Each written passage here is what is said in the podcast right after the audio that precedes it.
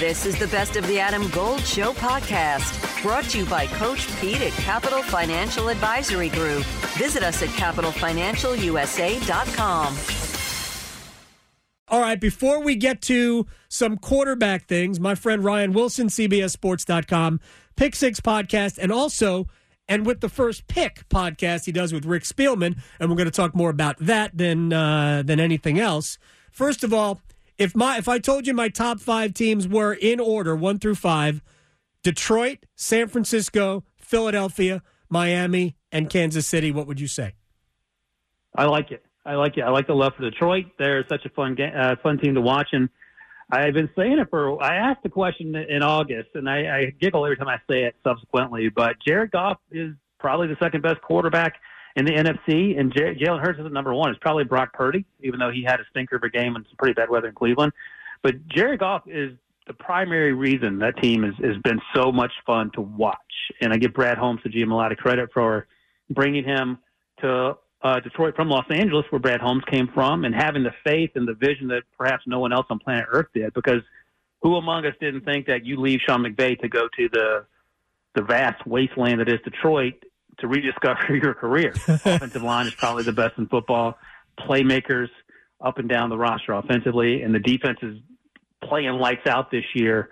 And I love it. I, I love that Detroit is is uh, getting the love they deserve, and and they're a really fun football team to watch. So let me ask you about the Jared Goff thing because I, I I've I've talked about it before. So Sean McVay essentially threw him into the trash. He didn't believe that Jared Goff could get him back to a Super Bowl. And now the short sample size was that Matthew Stafford was the quarterback when the Rams won the Super Bowl. So certainly right off the bat, Sean McVay was correct. But he couldn't wait to get rid of Jared Goff. How did Goff become what Sean McVay couldn't turn him into?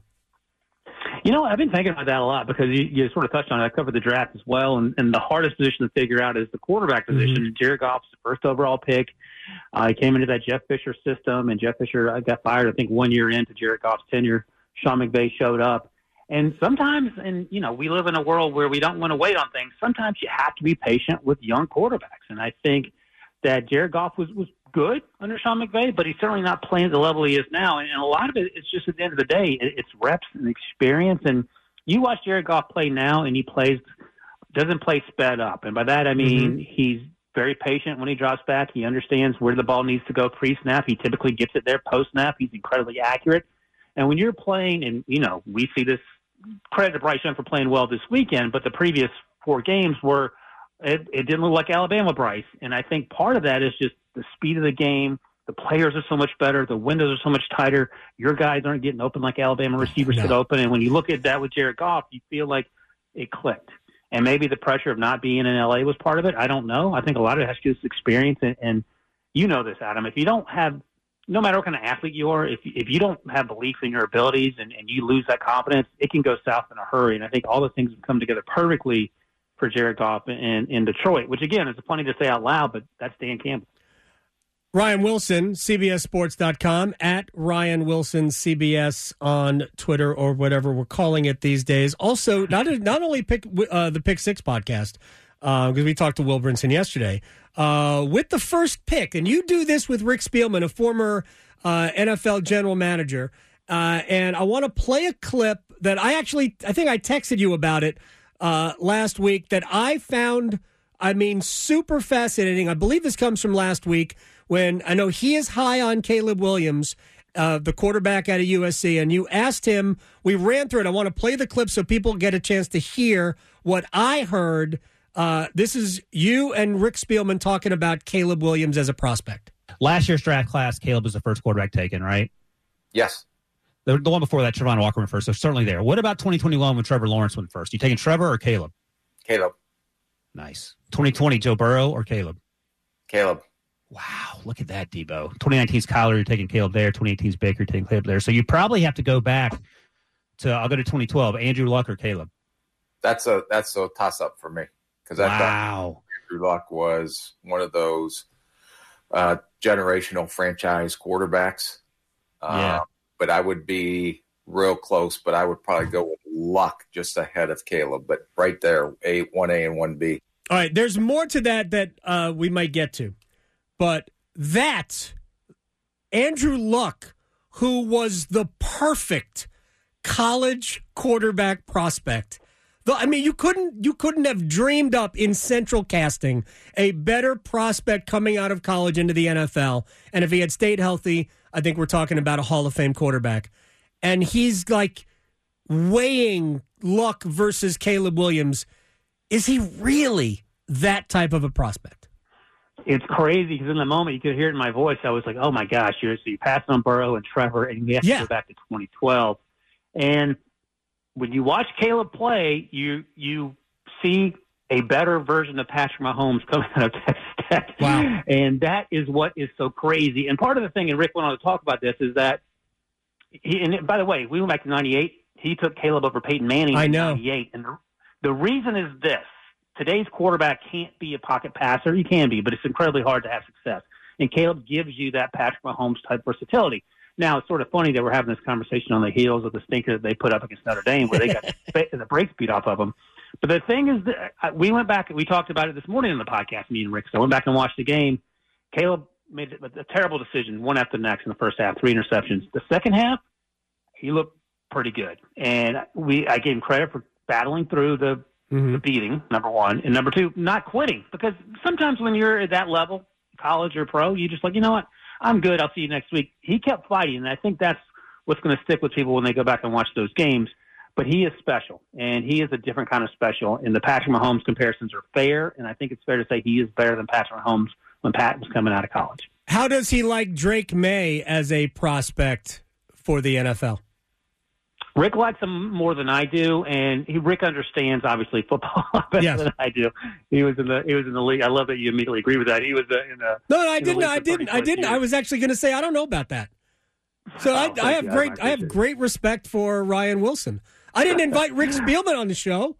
Uh, I told Rick he couldn't come on the show. uh, just just you and me. But look, he he has seen a ton and he knows a ton. And the thing that he points out, because I say, look, I like Drake Maye. He's going to be the second quarterback taken, but he has a handful of throws each game where you go, Mhm. you know what? Those are interceptions at the next level. Yeah. Maybe do something differently.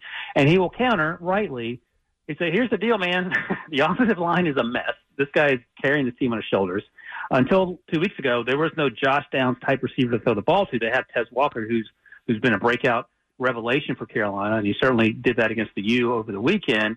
And you're doing a lot, as Drake Maye, with a little around you, and you have to factor that in. And I sort of I, I wanted to, to prod him a little bit. I said, okay, well, we were talking about that last year at this time, 12 months ago, with Will Levis, and he, he said, look, this, this is a different mm-hmm. conversation, which I agree with. Because you have to squint to try to find out, find the good things with Will Levis. You can see wide eyed how good Drake Maye is going to be. He just has to be in a system that supports him. And, you know, for example, don't go to Chicago Bears as they're currently constituted, Right. uh, but go to a place where you have playmakers around you, you can protect you and, and, and do the things you do. So he likes uh, Drake a little more than I do, but we both agree he's a top five pick all day long. All right. First of all, here's what Drake Maye does not put mayonnaise in his coffee, and he does not eat the banana with the skin on. So right off the bat, he's way better than Will Levis. Um, I would say this about North Carolina: offensive line may be better than uh, than giving credit. And I think there are more weapons other than just Tez Walker. There's McCollum. The tight ends are really good, and the running game is good. I actually think you're going to see their offense go bananas here. Uh, speaking of bananas, uh, over the next uh, six weeks of the season, I really do. I think their offense is going to kick uh, into a much higher gear uh, than they currently have. It brings me back to the Panthers, and I think you and I have talked about it. That last year was probably not the right year to trade from nine to one to get the quarterback. I think Bryce is going to be fine. I thought there were a lot of good things that Bryce did against Miami, uh, and he's clearly got chemistry with Adam Thielen and none with anybody else. Um, but last year, trading from nine to one was crazy. Adam Golden studio with my man, Coach Pete DeRuiter, Capital Financial Advisory Group. You have a 401k, but you're changing jobs. You're taking that 401k with you. Next step. Well, a lot of people leave it behind, which is not a good thing. I mean, if you're not at the company anymore, your 401k shouldn't either. And that's when it's time for my 401k survival Oh, look at that. set. You see it right here. I've got workbooks, guidebooks, DVDs in here that explain everything about your 401k. More importantly, how to build a lifetime income. It's a $300 value. I'm also going to give you a total retirement plan, which is a $1,000 value for the next 18 of you who call right now. No cost or obligation. Call call 888-843-0013 or text Adam to 600-700. Adam Gold is a paid spokesman. Investment advisory services offered by Capital Financial Advisory Group, a North Carolina registered investment advisor.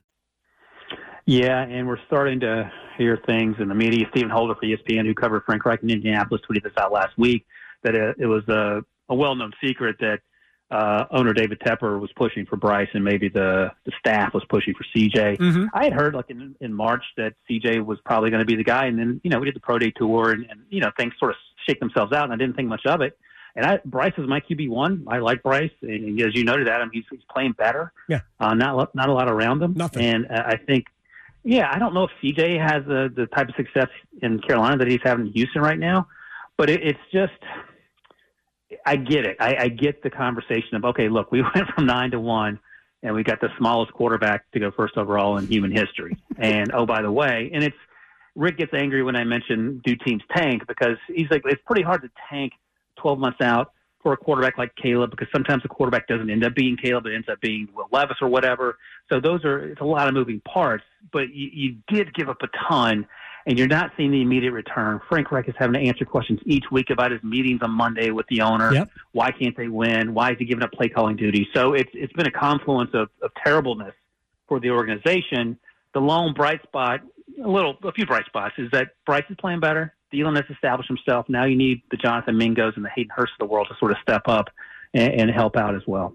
But in my opinion, what they should do is not worry about whatever happens this year and right. sell it for parts, man. Brian Burns, Jeremy Chinn, where they're not even using on defense at this point. He plays less than half the snaps. He's a starting safety uh, and had a great first two years in the league, and now they're barely using him. Uh, sell them all for parts. Just see what you can get. They have to rebuild this team through the draft.